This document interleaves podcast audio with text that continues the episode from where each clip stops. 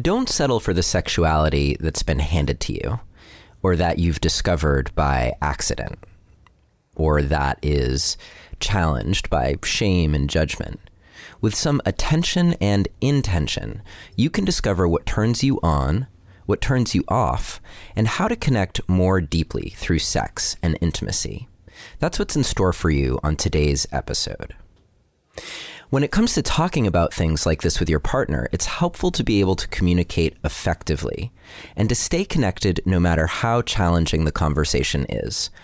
To help you out, I've put together my guide for my top three relationship communication secrets. This isn't generic how to communicate advice. These are actions specifically designed to help you communicate with the people that you're closest to in your life. To download the free guide, just visit neilsattin.com slash relate or text the word relate to the number 33444 and follow the instructions. Also, I just wanted to let you know that I'm really grateful for the support of people like you in keeping Relationship Alive going.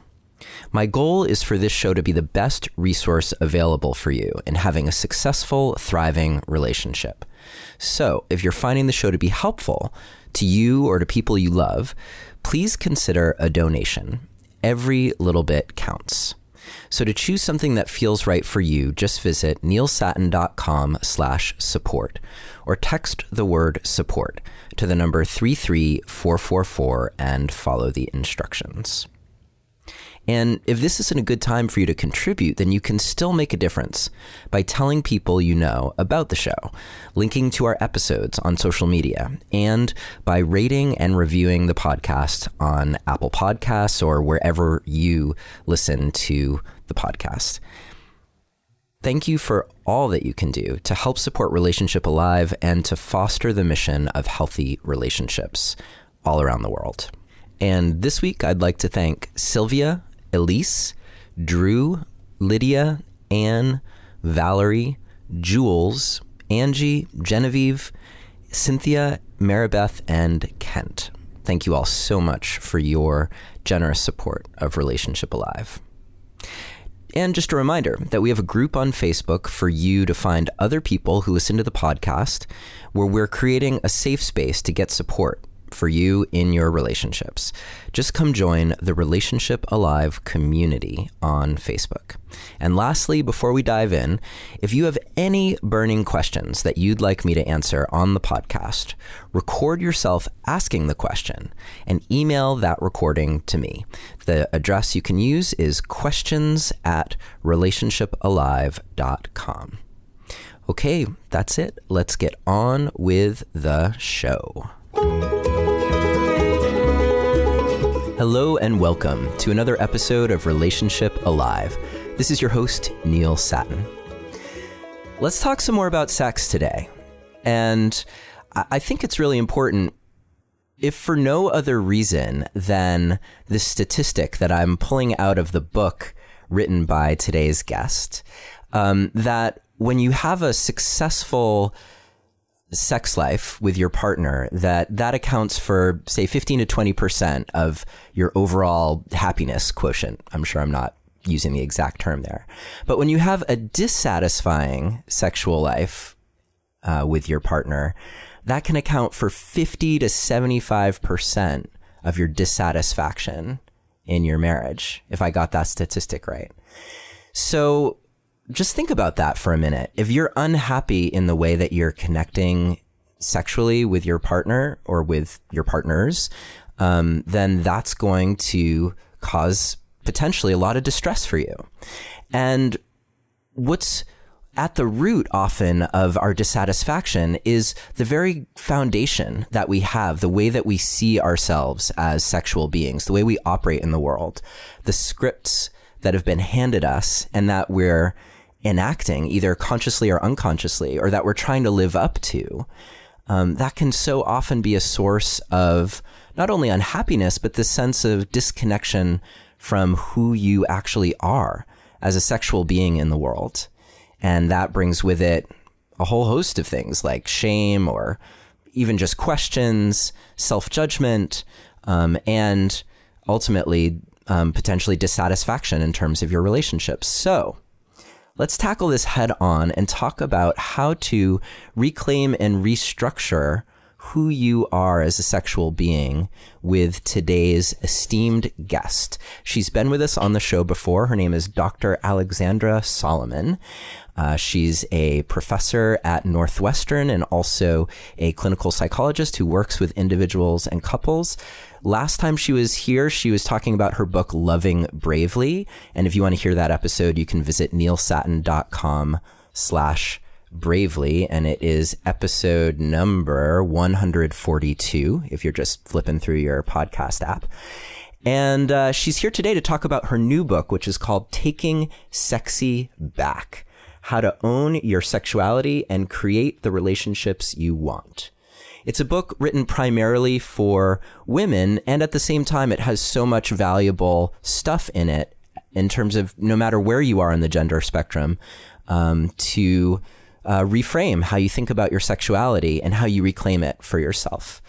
Uh, as usual, we will have a transcript for today's episode. You can download it by visiting neilsattin.com slash sexy. That one's not going to be hard to remember. And as always, you can text the word passion to the number 33444 and follow the instructions. So let's dive right in. Alexandra Solomon, it's such a treat to have you back with us here on Relationship Alive. It's so nice to be with you. Thank you. Yeah, let's talk for, let's just first um, unearth there's something unusual about taking sexy back, which is that you've taken the word sexy and you've made it a noun. And I'm wondering if you can talk about, if you can explain what I'm even talking about, and maybe explain your choice around that, um, so that it'll make sense as we move through this conversation. Yes. So, one of the first sort of central ideas in this book is that there is a world of difference between being sexy and being sexual. So, women have been taught and trained to either be sexy or to be afraid of sexy, to, of being sexy, of being too sexy, not sexy enough. And that for women, that word is oftentimes a question, right? Do you find me sexy? It's a question posed in the gaze of another. Mm-hmm and and when that is the lens through which one experiences one's sexuality then sex becomes a performance right? A sort of earning of that sense that you find me worthy adequate good. And it's different than being sexual. Sexual is a cultivation from the inside of my own connection with the erotic that I generate within me and then share with a partner. And so in this book, we are taking sexy back. We're taking back the idea of sexy, and it becomes, as you said, a noun. So this book really is couples therapy between the reader and her sexy, her sexuality, her sexual self. And the questions are how well do you know that aspect of you? Do you even know that is an aspect of you? What is that aspect of you wanting, yearning? In what ways is it hurting? And what needs to be kind of unearthed and processed? So throughout the book, it is about really understanding and listening from within to that part of self that I think women are typically told really isn't theirs or shouldn't be looked at. Good girls don't look at that. Um, so it's a, a reframing, as you're saying, it's it's a reclamation, a taking back. Right, and and you talk about the that being torn, and this is probably familiar for a lot of people who are are listening. That um, you can be torn between wanting to really own your sexuality, but if you do that too much, then that also creates a shift potentially in how people see you and um, and so there's this burden of like, how do you own your sexuality without it stigmatizing you? Exactly. Right. That's that sort of razor thin line between being perceived as prudish and being, God forbid, slutty. Right. So this sort of mm-hmm. razor thin line that again keeps a woman from connecting with herself, right? It becomes this sort of question of how am I being perceived? And the moment that's the focus, it cuts us off from being able to experience pleasure, experience mindfulness, articulate a boundary that is really from a place of truth rather than fear. And so then the entire possibility of cultivating a sex life that is healing, rewarding, connecting, uplifting, life affirming is impossible, right? Because there's no there's no foundation to start from. Right. Um, can you just talk for a minute about where this book was born from and and maybe the ways that you've seen women uh, confront problems in terms of like being disconnected from their sexuality, from their sexy, and uh, and what that process of reclamation looks like for them. This this book was born from a number of places. It was born from I think the way in which, in my training as a licensed clinical psychologist and a couples therapist, I think the models that I was taught were that, you know, when you're sitting with a couple, help them talk more nicely to each other, help them argue less, and then the sex is going to is will follow, right? You don't have to directly talk about sex, and there's a way in which that paradigm reinforced, I think, a message that I carried within me for a long time that like sex is not a polite topic. It really shouldn't be talked about or looked at. And if you're curious about it, something is wrong with you. So I think there were ways in which that message from my field kind of reinforced what I had done to myself my whole life of just feeling like feeling simultaneously fascinated by this entire world and topic and then feeling like it wasn't that wasn't really polite to be interested in or fascinated about. And so my own evolution of wanting to integrate love and sex within the work I do with couples, within my own life. And then just, I mean, the work that I've done at Northwestern with graduate students and undergraduate students and being smacked again and again with my awareness of how inadequate sex education in our country is and how my students are sitting in front of me. And I would, you know, I would give a lecture in my Marriage 101 course about sex and basically invite them into this idea that sex is simultaneously a behavior, right? It's a thing that we do, a set of erotically charged behaviors. Mm-hmm. And it's also this really powerful gateway into some of the most profound longings and questions that we have as humans. And just even that notion was radical to many of my students who had only ever talked about sex as something that is dangerous, dirty, forbidden, fearful, or or titillating, right? And like really central, but not this sort of wholehearted aspect of self, an aspect of relationship. And so all of that kind of created this and i think also the fact that we were living through this massive upheaval around gender and power with the me too movement and so i think it was like this coming together of all of this where this this book basically wouldn't leave me alone like i felt like mm-hmm. i chose to write loving bravely and i felt like this book was like are you ready now? Can we go now? Can you just, you know, and it became like easier to just sit down and like create the table of contents than it was to just, you know, keep keep forestalling it. Right, right. it yeah, felt really urgent. It felt really urgent to me. Yeah, and I think that's so true. I'm so glad your book was birthed and and is and by the time every by the time you're listening to this interview, it will be out. It's it's coming out February 2nd, Groundhog's Day um, of 2020. So you'll be able to get it. And um, yeah, it is such an important conversation because those scripts that have been handed us around sexuality and the ways that our lack of education has gotten in the way perhaps of really getting in touch with who we are sexually and and not having a culturally accepted way of just exploring um, together because so much sexuality has to happen you know behind closed doors and often in secret right like you mm-hmm. we, we pretend it's not happening but it's obviously happening and um, so inviting the conversation into the public space and and um, one thing that I really love about your book, Taking Sexy Back, is that um, you explore all of these different dimensions of connecting into who you are as a sexual being, and and each of those is a great gateway into understanding yourself in a new way and and then stepping forward into sexual connection with others like with that new that new knowledge.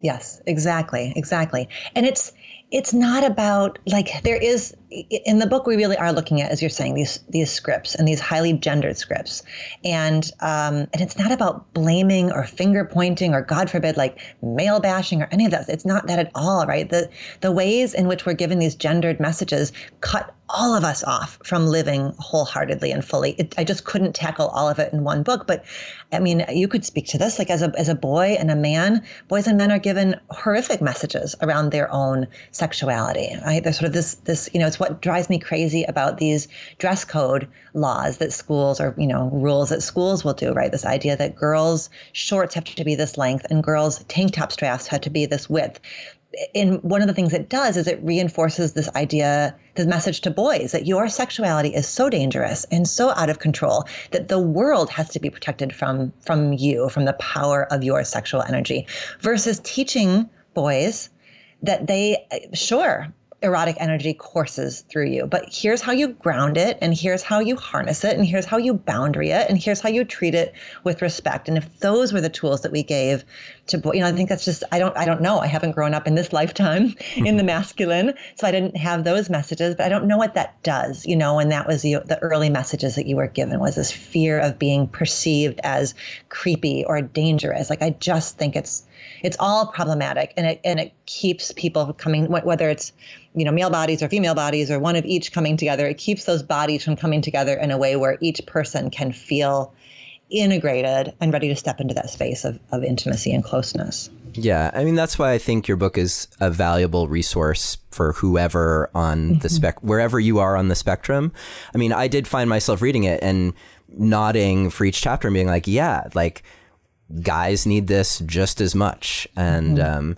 that's been a definitely a journey for me uh, as a as an adult. Has been um, reclaiming my own desires, my and and where those things emerge at different uh, different places on the on the spectrum as well. Mm-hmm. Um, in what you were just describing, I was just thinking about yeah how men uh, in many cases need to learn how to be in touch with their bodies and with um, with receptivity in mm-hmm. sex and really being attuned and because they're so conditioned to be pursuers and achievers throughout life, but definitely in the sexual realm as well.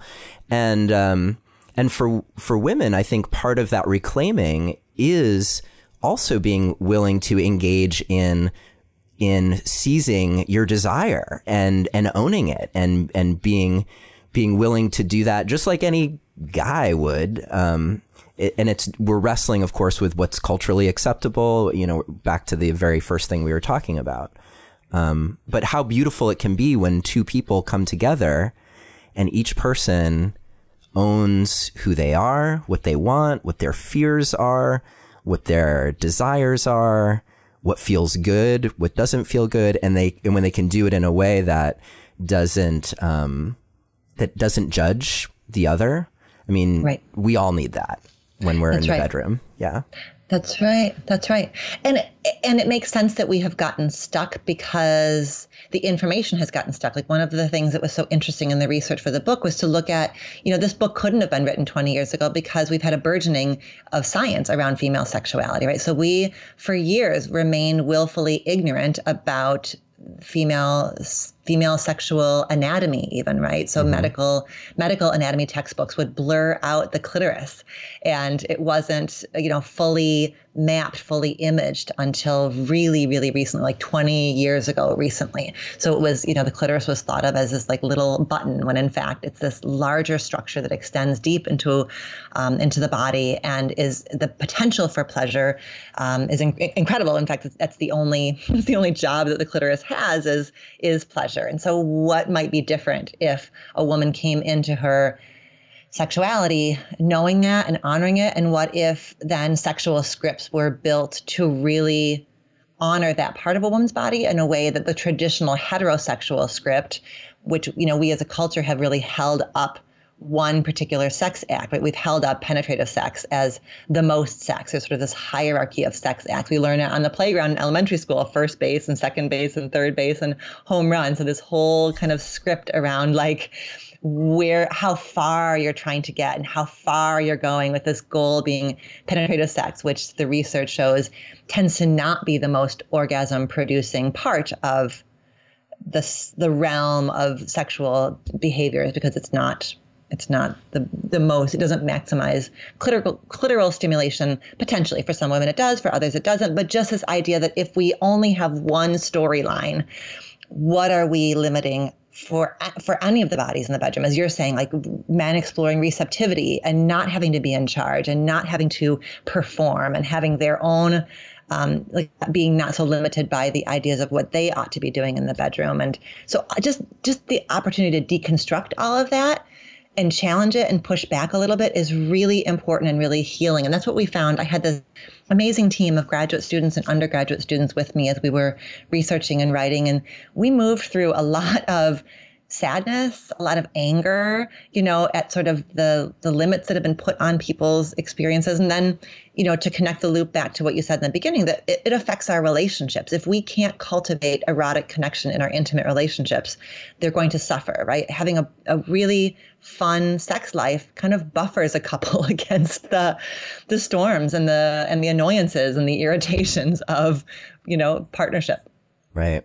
Right just one thing that came up for me um, about that question of anatomy and and yes. how we've learned that. Um, I did want to mention for you listening that way back, this is one of my earliest episodes, episode 23, we had Sheri Winston on the show. She wrote uh, Women's Anatomy of Arousal. So that's another great doorway into this question of like, how does feminine sexuality work and also what is literally happening like what parts are there um, to uh, to work with um, and to enjoy. So um, it's so important to to uh, increase your awareness of what's there and how it operates and to not be driven by like old stories like the the love button or um, or what you see in porn which um, is again occasionally um, informative, but it's not designed to be informative in generally, uh, generally, right? So um, there are some genres of porn that are probably better for what we're talking about here. Mm-hmm. Um, but that's probably not the majority of them at this moment. You'd, you'd have to seek it out, I would think, the feminist porn and. Exactly, um, exactly. Yeah. Right. Yeah. We um at the back of the book there's a resource guide and we did include some um some some yeah feminist ethical sort of carefully curated um erotic you know places for erotic materials because right you're right it's not a you can't paint it with a with a broad brush but that's a it's a very different era of erotic materials right we're living in like free framing 24/7 porn and a lot of it isn't as you're saying created with intentionality in mind and really honoring like the science of women's bodies the realities of women's bodies um, and, and that can be another than force of um, restriction, right? That I should, I, it looks like I should like this behavior and I don't like this behavior. Well, how do I reconcile that? And oftentimes the way we reconcile it is thinking something's wrong with us, feeling ashamed. Right. You mentioned someone in your book that you were working with who really wanted to like hookup culture. And and um, and she came to you with this mission of like there's something going on mm-hmm. like this is this culture surrounds me and maybe it would be helpful if you explained like what you mean by hookup culture versus um, conscious casual sex culture or all the different possibilities there. Um, but you talk about how she was really unhappy and came to you wanting to figure out if there was a way to be happy in that in that world. So let's let's start there maybe Sure. So hookup culture is a is a term that we associate oftentimes with college campuses, and um, and the idea that oftentimes um, physical intimacy, sexual intimacy comes first, and then emotional intimacy is sort of retrofitted, um, so that it, so that people are kind of finding each other sexually. Oftentimes, um, hookups are alcohol fueled, not a ton of communication, and there's a sense like the sort of there's sort of an uh, um, an aura or a sense or a feeling that you should like it that that's you should like that and you kind of have to like it. And in fact it's the only pathway into intimate relationship. And so right the student was in the first book we we um, work with a name connect choose process right? So she's like trying so hard to use this change process to make herself go from hating hookups. In fact, she would hook up with a, um, a guy at a party and then go home and like wash her lips or like anywhere he had touched her. Um, just felt really dirty and, and awful. And so she was trying so hard to move what she thought she needed to do is move through the discomfort so she'd get good at this thing that in her mind, and I think in the minds of lots of young people, you should be good at. Like you should be able to do this. And it feels the idea is that it is sexual liberation. It is, or it just is necessary. It's just what you have to do. And so we, I really, what I wanted her to do really was honor the wisdom of her body. Her body was communicating to her so clearly, right? Feeling like her lips were numb afterwards. Is could not, the data could not be clearer that she was really overriding something powerful inside of her body. And in fact, the research around hookup culture shows that young people are tolerating it, but not really reveling in it, not really like deeply, deeply enjoying it. It just feels like it's it's the necessary pathway, and so that was. Um, but I do make a distinction between right hooking up and then conscious casual sex because there are times in in a person's life where that really might be a beautiful, healing, necessary time. But what it has to be.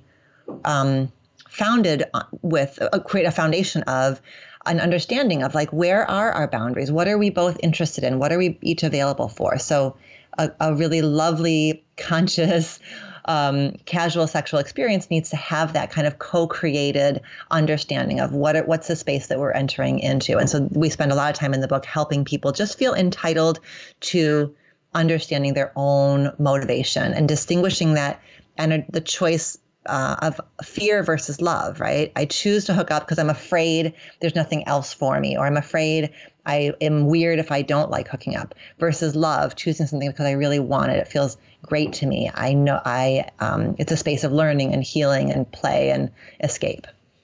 Right. Right. I, I enjoyed your framing of it in the book. At first, it kind of jarred me. I was like, oh no, you're taking a stand for love? Like, sex has to be about love? What are you talking about, Alexandra? but then um, what you just explained that, that if we're talking about kind of the paradigm that we operate from, and are we, are we choosing things because we're afraid that, you know, if we say no to sex with this person in this moment, we're going to um, suffer some consequence versus being in a more love centered place where you're focused on what um, what brings you joy in the world mm-hmm. and and what enlivens you. Um, yeah, I, I would love for every single person to have those kinds of experiences be the foundation of of how they connect with other people sexually. Um, right. Yeah. Right and sometimes we don't know until we know, right? So in the book, we also talk about FGOs, which are called, you know, these like fucking growth opportunities where it's just like, oh, that is not my best pathway. Like sometimes we have to do it in yeah. a way that leaves us feel, you know, like that's just, and we have, and so I think around around sexuality, around the sort of like unfolding story of who we are sexually, there has to be a ton of self compassion, right? Just a lot of gentleness about, okay, so that didn't work for me. What do I want to learn from that? And what do I want to know going forward? Right. Right. So yeah, can we can we just give everyone in this moment the permission to make mistakes and I'm making the little quotey things around mm-hmm. mistakes because I think what you're pointing to is that most of these things aren't actual mistakes. They are opportunities that we have to learn about ourselves. And there is that, that like aspect of sexuality where there are some things that you're only going to learn relationally. You're only going to learn it when you're with another person and experiencing something. Um, it can't all happen. A lot can happen in the privacy of your room, but not, a, not, it, not all, not all of it. That's right. That's right. So that being said, let's dive in a little bit to um, what can we do on our own? What are some of those gateways that we were talking about earlier and and um, you know physical developmental emotional mm-hmm. mental so i'm thinking of those pathways in so that everyone listening can have a sense of like all right how do i enter into this like way of reclaiming who i am sexually um, what are some places to start Right. I think so. The, the reason that I organized the book the way that I did with these seven different realms um, is that is that we have different we we all have different journeys. We all have different places where we get kind of locked up. So the the our work is to find areas where we feel blocked, constrained, where shame lives, where inhibition lives, where fear lives, and it might be different for different people. Like on my team, so one of one of the seven realms is spirituality. For some people, their early religious training, um, they receive shame-loaded messages that can really, really get in the way of feeling permission to just be who you are as you are. And um, so, for one member of my team, the the work on that chapter was very, very powerful for her. She identified a, a lot of ways in which she was felt hurt by her early religious training, um, how that created shame inside of her.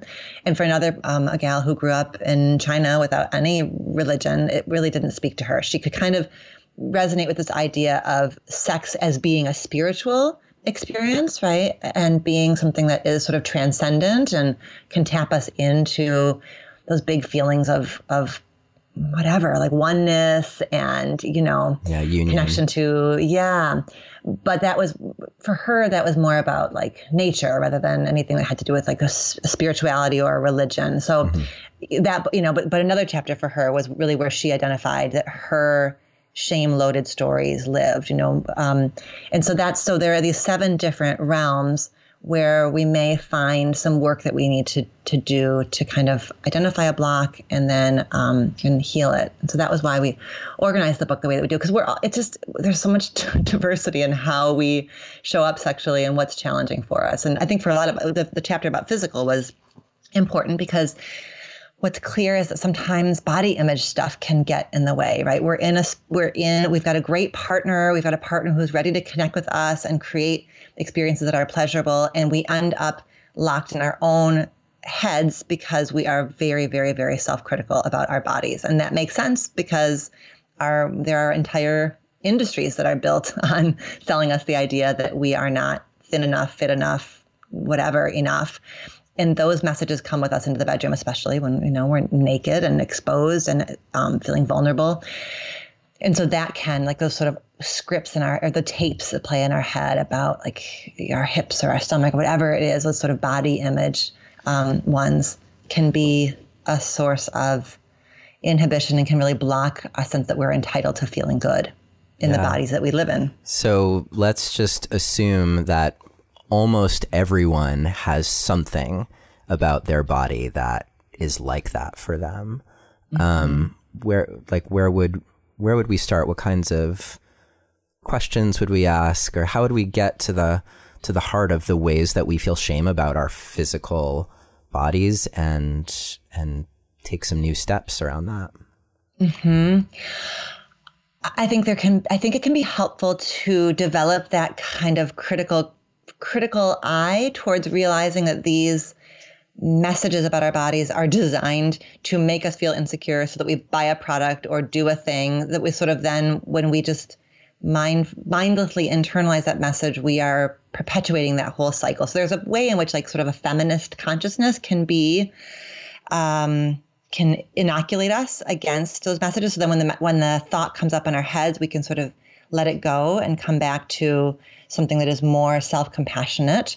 I think mindfulness. So the, the researcher who wrote the foreword to the book, Dr. Lori Brotto, is based in Canada, and she, um, she, you know, she was really troubled by this finding that almost half of women, especially partner women, struggle with low sexual desire, and and she created a mindfulness training program. I mean, some, she simply taught women mindfulness skills, and then invited them to use those skills in the bedroom. So sometimes it's as simple as noticing the thought come up how do my hips look right now, for example?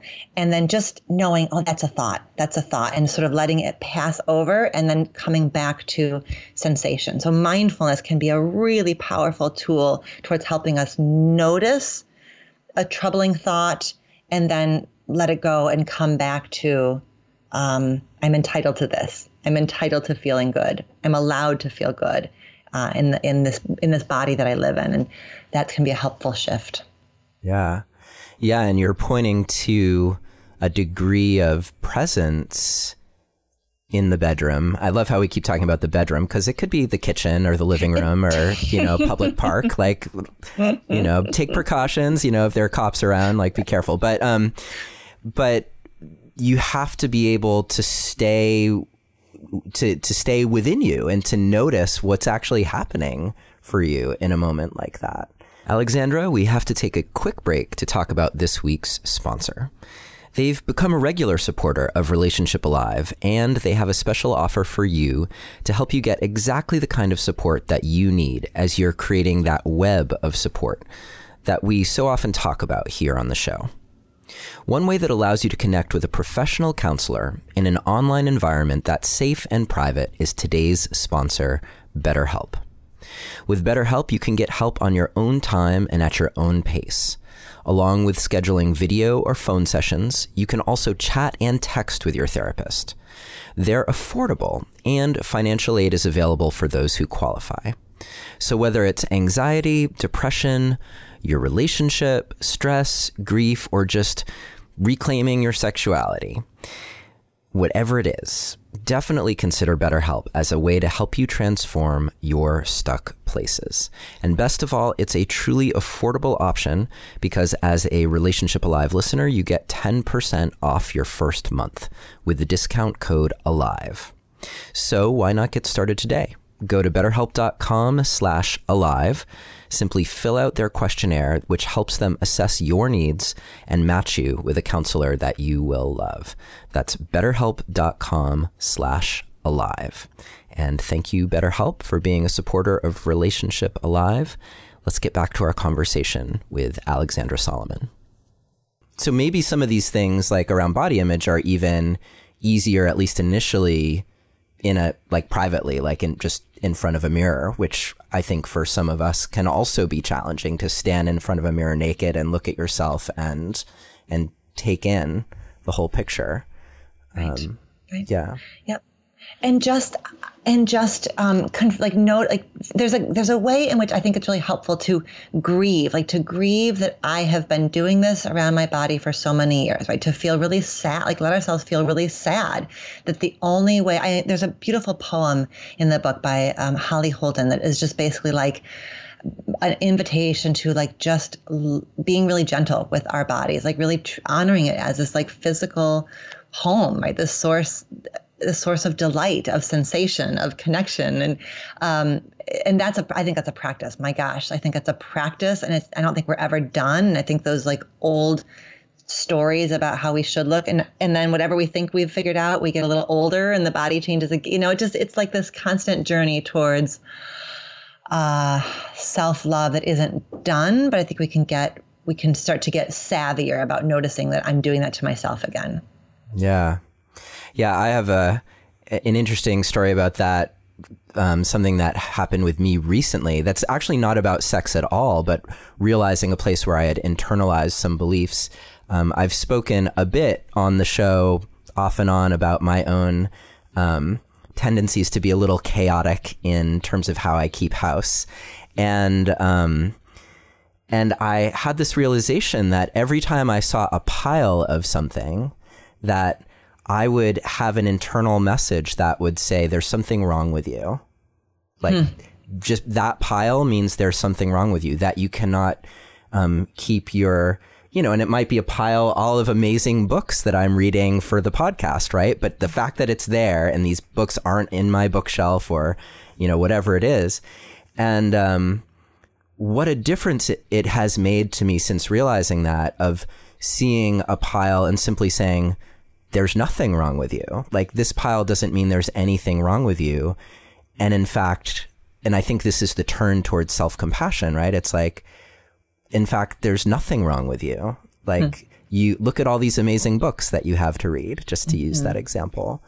So mm-hmm. being able to like look in the mirror and look and see your hips or, um, whatever part of your body it is and say, oh, wow, like I'm looking at this part of me and thinking there's something wrong with me what is it like to just be like there's nothing wrong with you and mm-hmm. and and what is there to celebrate about this or um, how can I embrace the part of me that's judging me and mm-hmm. um, and and offer that part some tenderness. Like, oh, I mean, maybe there's even some grieving there, not just in how we do it to ourselves, but like, this is who I am. And I'm not that person uh, that I see on TV or in the porn movie or walking, you know, my next door neighbor, whatever, whoever we're judging ourselves against to be able to be like, okay, that's not me. And now mm-hmm. how do I mm-hmm. turn to like celebrate who I am and what I have to offer? Yep. Yep. Yep. And this illusion that like I will I will feel more X. I will feel more desirable. I will feel more competent if I lose, you know, five more pounds, if I have five fewer piles. Like this idea, like we end up like putting this idea that I'm going to feel okay once I do that thing that's out there. And it's a road to nowhere. Every time I have held up one of those ideas for myself, like I'm going to feel better once this thing happens, I get there and it doesn't, you know, then I just come up with a new thing, right? It's a hamster right. wheel. And so that is really radical and revolutionary to just find a sense of wholeness right now with the pile, with the curvy hips, you know, with whatever the thing is, to just find that sense of I am worthy as I am right now. Because that's the only place, like to circle back to sex, like that's the only place from which we can feel entitled to pleasure, right? I can only feel entitled to pleasure if I, uh, you know, allowing myself to feel okay is what then opens me to say, okay, I can be with my partner and let my partner help me feel really good. Mm. Or put myself out there to find a partner that I can do that with, right? Like I can only part, you know, that's that's the, and it's not, I don't know, it's not, it's just a practice. It's coming back to, I find it helpful to say like, that's my trauma, not my truth. Like when that stuff comes up, like that's my trauma. That's my trauma telling me that I'm awful at this, or this is not enough, or this is, you know, and then coming back, it's trauma. It's not truth.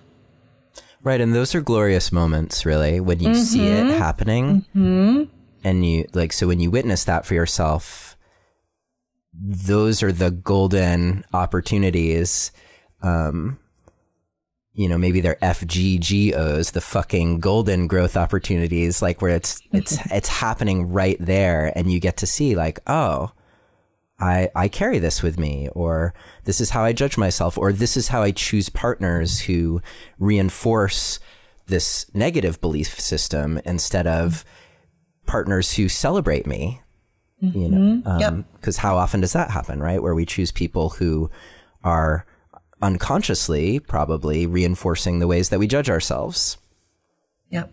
yep. Yeah. Yeah, that's maybe an important piece too for I think for women who are partnered with men I think it's that men have, you know, men didn't, you know, any individual man didn't create these wounds. Hopefully, I think in abusive relationships, certainly that does happen. But I think a man can be such a powerful ally to a woman. And so I think that um, his, there is a piece that's about what, you know, around some of this body image stuff or just that kind of affirmation of I'm just I don't I don't view you that way, right? I don't when I'm making love to you, I'm not just so you know that you may be doing this to yourself, but I'm not doing that to you. And that's that can be lovely. It can't be the whole thing because shame is about my relationship to me, but having a partner who is affirmative or who just even acknowledges like that's not even that doesn't even cross my mind. I don't think about your body in that way when we're together can just be a little like icing on the cake. It can't be the whole thing, right? A man can't, any partner can't out love, can't love us out of our shame, but right. a partner can certainly be with us and say, okay, I hear that you're doing that to yourself, but I don't, I don't do that to you. I don't treat you that way. And there's something very powerful when it is in a heterosexual dyad, um, men who are willing to kind of bear witness to that um, that's why I, I, wrote a chapter at the end for an open letter to men whose partners have read this book. Um, whether that's and it may be male allies of or or male partners, intimate partners. Um, just about that's it's hard. I think it's hard as we kind of like reset the balance around this pow- like painful historical patriarchal old stuff as we try to heal that and reset the balance. There's a beautiful opportunity for men to step in as allies. They can't fix this, but they can certainly be allies.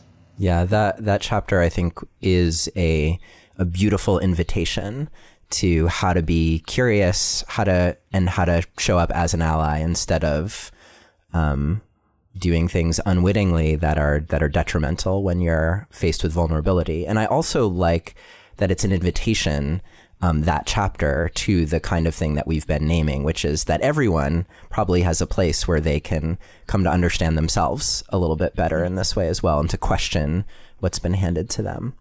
Mm-hmm, um, mm-hmm. so interesting. So much of this really is um, shame reduction in in some ways, right? Like unearthing those places and and going through the process of getting rid of it. I want to name. Um, I was reminded of this when you were talking about um, religious perspectives on sex, and one thing that you mentioned in your book um, is a study that someone did. Um, Justin, I don't know how you pronounce his last name. Lay Lehmiller, is that? Yes. Yeah. Mm-hmm. Mm-hmm. Um, about the kinds of fantasies that people tend to have. And these are fantasies that people have no matter what their upbringing is. Though, it, as I name them, it will be obvious like why they might cause some conflicts for people. But I want to name these so that you know that other people are thinking about this kind of thing, so you don't have to feel bad. So um, ninety-five percent. Sorry, ninety-five percent of people. So he found the first thing he found is that ninety-five percent of people have sexual fantasies. So it is normal to have sexual fantasies. Okay, go. okay. So the first one is multi-partner sex, like threesomes and orgies. The second is power, control, and rough sex. The third is novelty, adventure, and variety, like things you've never tried, unique settings, having sex in public. The fourth is taboo and forbidden sex, like um, watching people have sex, licking someone's feet, having people watch you. Um, the fifth is sharing partners and non monogamous relationships these are the top five. It, it took us all the way to number six to get um, passion and romance fantasies. so, so that's like down toward the bottom of the list. And then we have um, erotic flexibility, like um, gender bending and cross dressing, and and um, like this is no matter who you are that people are having fantasies like this. So I hope in hearing this list, you realize like, oh my God, there's so much that we are not talking about and and why I think it's so important to have this space to to talk about these things. Mm-hmm. Um, and yeah, go ahead. And fa- and fant- well, and just just to kind of there's this both and of our erotic imaginations are potentially really wild, broad, deep, expansive, and we may in our lives not inhabit all that breadth and width. So those that's those are two that's a both and, you know, that we can be expansive and show up, you know, with with one partner. So it doesn't. So maybe our fantasies become things we translate into real life, and maybe not. But just the ability to kind of tolerate. Wow, my sexuality is really big and wide and curious. That that's that's a piece of healing rather than shutting it down. Because the moment we start to shut shut things down and quarantine them off that's when things get scary right? That's when we're more at risk of acting out. If we can't tolerate our own complexity we are far more likely to act out. Right. So you're talking about creating a space where having those fantasies is okay mm-hmm. like where and even if like so there's a difference i think in talking to your partner, let's say, and saying, "Oh, I have this fantasy about someone else being in the bedroom with us." There's a difference between saying that and being like, and having your partner say like, "Oh, really? Like, tell me more about that." And like, what what might that be like? And like, let's explore that and and to be received in a very non-judgmental way, versus coming to your partner and saying, "I have this fantasy about having someone else with with us in the bedroom and." um, his name is Raul and I have his phone number and I'm expecting him to come over tonight. You know, like, so there, which in itself may not be a bad thing, but, but I'm just trying to point out here right. that there's a, there's a whole spectrum of what's possible in terms of how we accept each other, we accept ourselves, then accept each other relationally and create a space for those things to be alive. Because just naming something like that might fuel your completely monogamous, um, mm-hmm. sexual relationship with your long term partner that where there's never going to be a third person involved. But the fact that you've been accepted in that way, that your fantasy has been accepted, will be potentially so energizing for you rather than feeling like you have to keep things in the shadows. Beautiful. That's or, yep. I think that's or a great that the fact example. that you have it is somehow going to threaten the connection that you have, which is, I think, another piece of like how you communicate about fantasies in ways that are non non threatening to each other. Well, even just the example that you gave, the Raoul example, it, it, really it, it confronts sort of you know sometimes we talk about um, toxic monogamy, right? This idea that we have, you know, mon- monogamy has certainly been put out, sexual monogamy has been put out, put out there as the norm and sort of again in a hierarchical way as like the best way to love and be loved. And sometimes it, it goes so far that it's like any any attraction, any fantasy that doesn't involve your partner is a, a slight against your partner, right? So that's um, then there's a way in which, like, when that paradigm is so narrow, it makes all this stuff feel so dangerous and so threatening versus just a bit of expansiveness, as you're saying. That, right, just saying this energizes me. Okay, then who knows where it goes from there? But just just naming it um, and having a partner who doesn't need to kind of go into that like toxic monogamy space of like, oh my God, if my partner has any erotic energy that isn't directed solely to me all of the time, it means we're doomed. It means I suck. It means we're broken. It means we're doomed. Like that's just way too much pressure. Oh my God, I want to do a whole episode on toxic monogamy.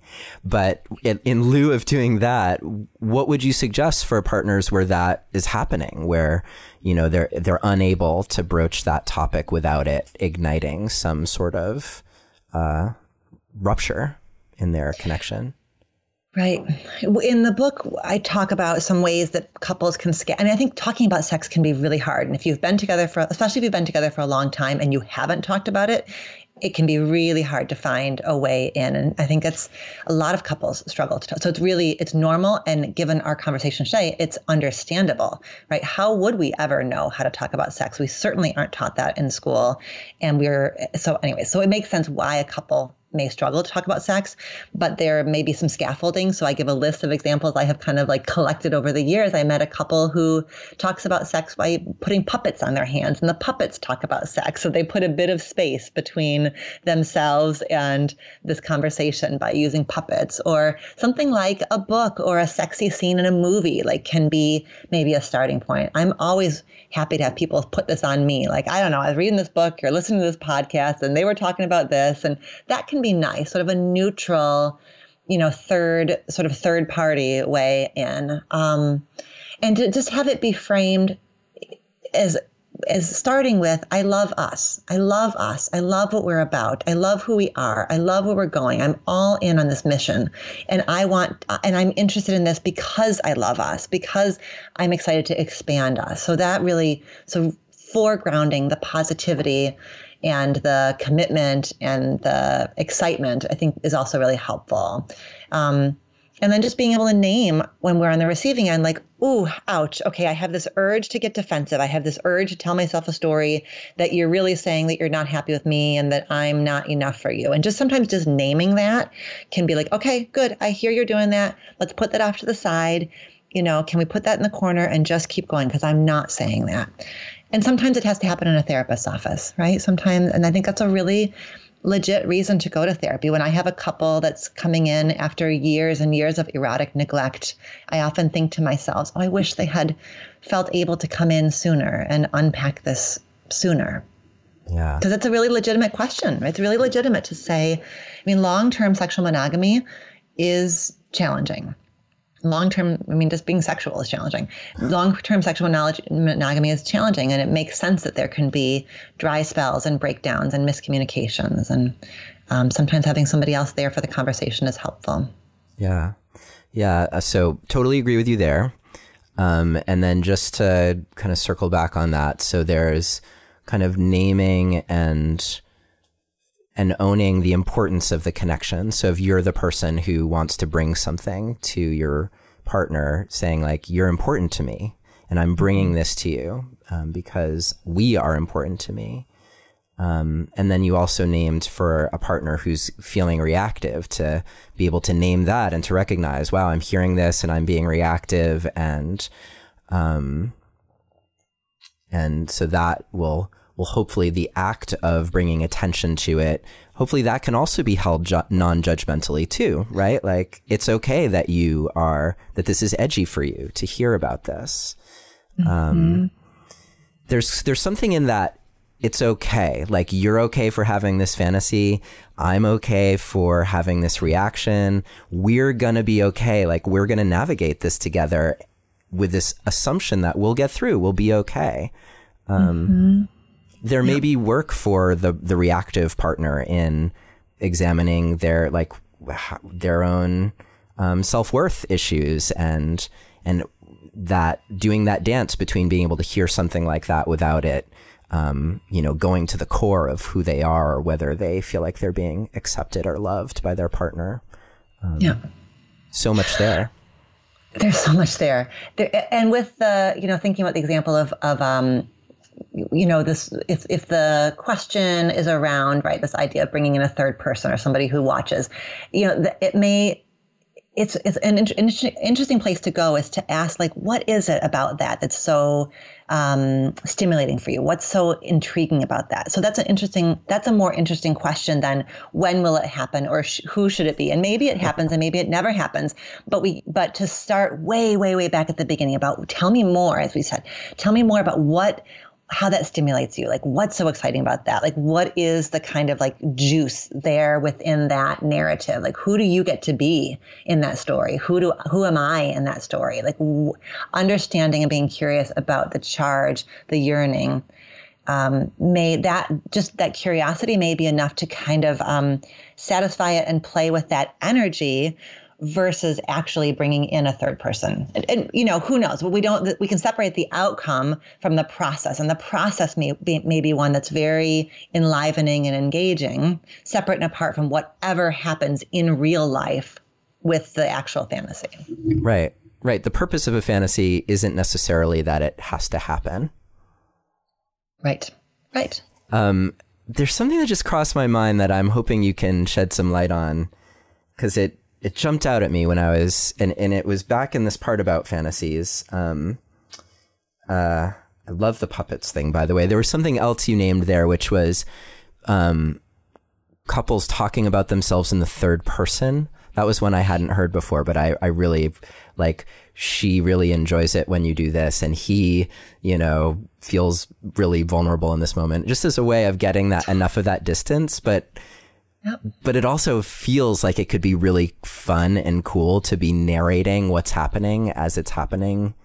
Yeah, I don't. I like that. Totally, absolutely, right, right, right. Mm-hmm. Um, so the fantasy thing was because we're talking about reclaiming your sexuality, and that a, an important piece of that is reclaiming it so that it comes from the inside out, as you named at the very beginning so that your sexuality isn't developing in relation to what other, how other people see you and how other people think of you. And I lost the page, so I'm not going to be able to read it exactly, but there was this category of fantasy that was about being seen and appreciated. And, uh-huh. um, right. Oh, here it is. Object, object of desire, oh. self consciousness. Mm-hmm. And I'm interested in this, like the dance between it actually is really compelling to be the object of someone's desire, which in a way is about how you're being seen and noticing that you're being seen, but without having your desirability be based on how people see you. Do you see like where it's it's so complicated. Yeah. Yes.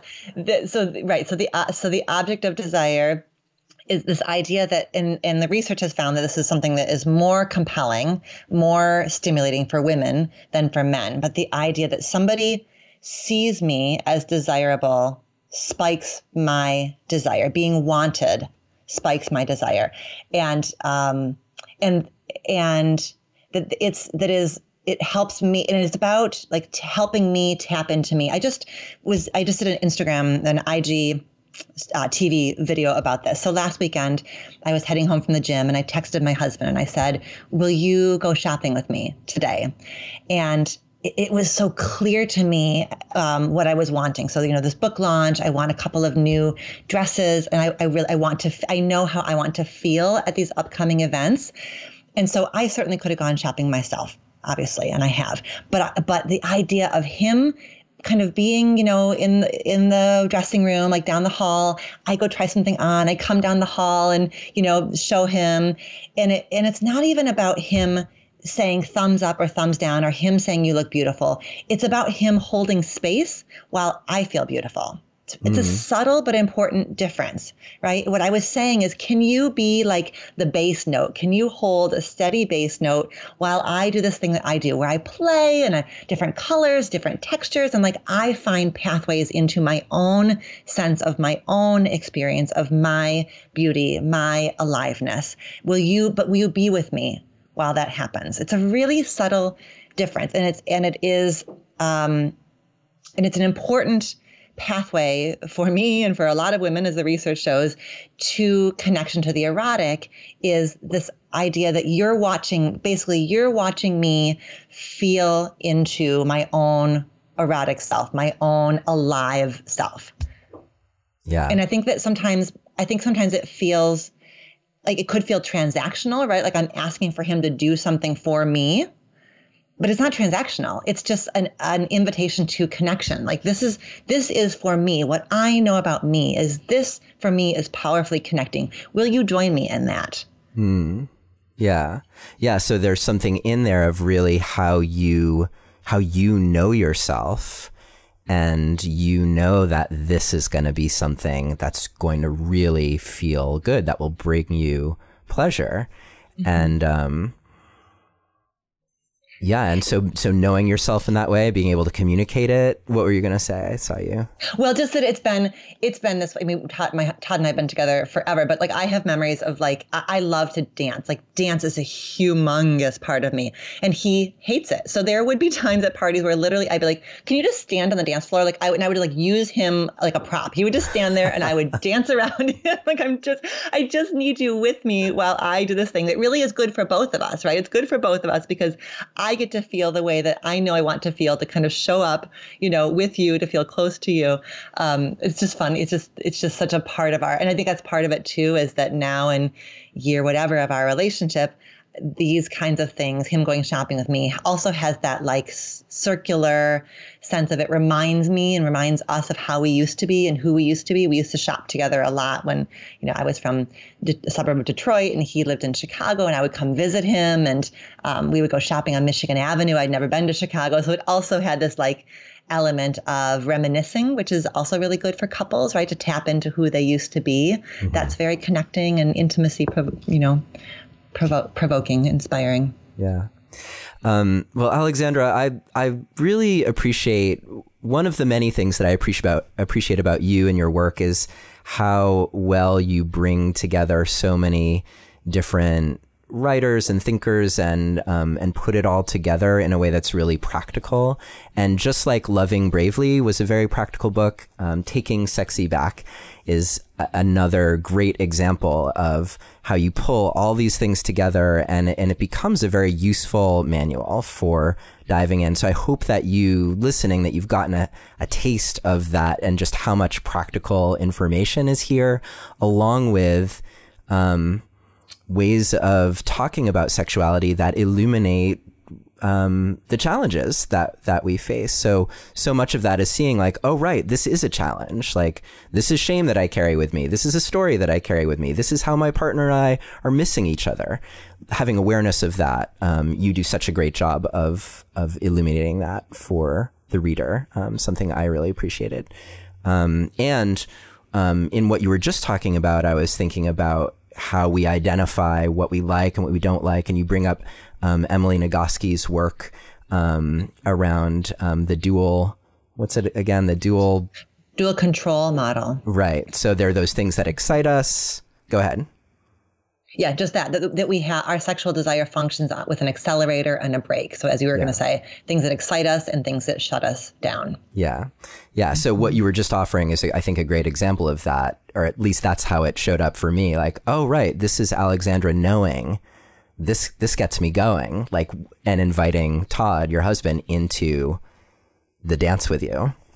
That's right yeah. versus playing Yahtzee, which is going to just slam my brake real hard.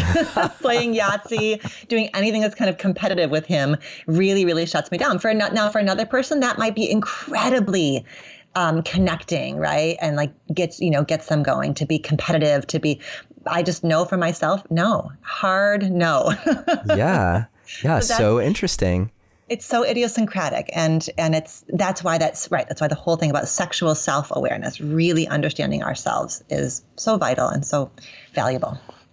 Well alexandra solomon thank you so much for being with us here today. Your book taking sexy back how to own your sexuality and create the relationships you want is a valuable addition to anyone's self growth or relationship growth library.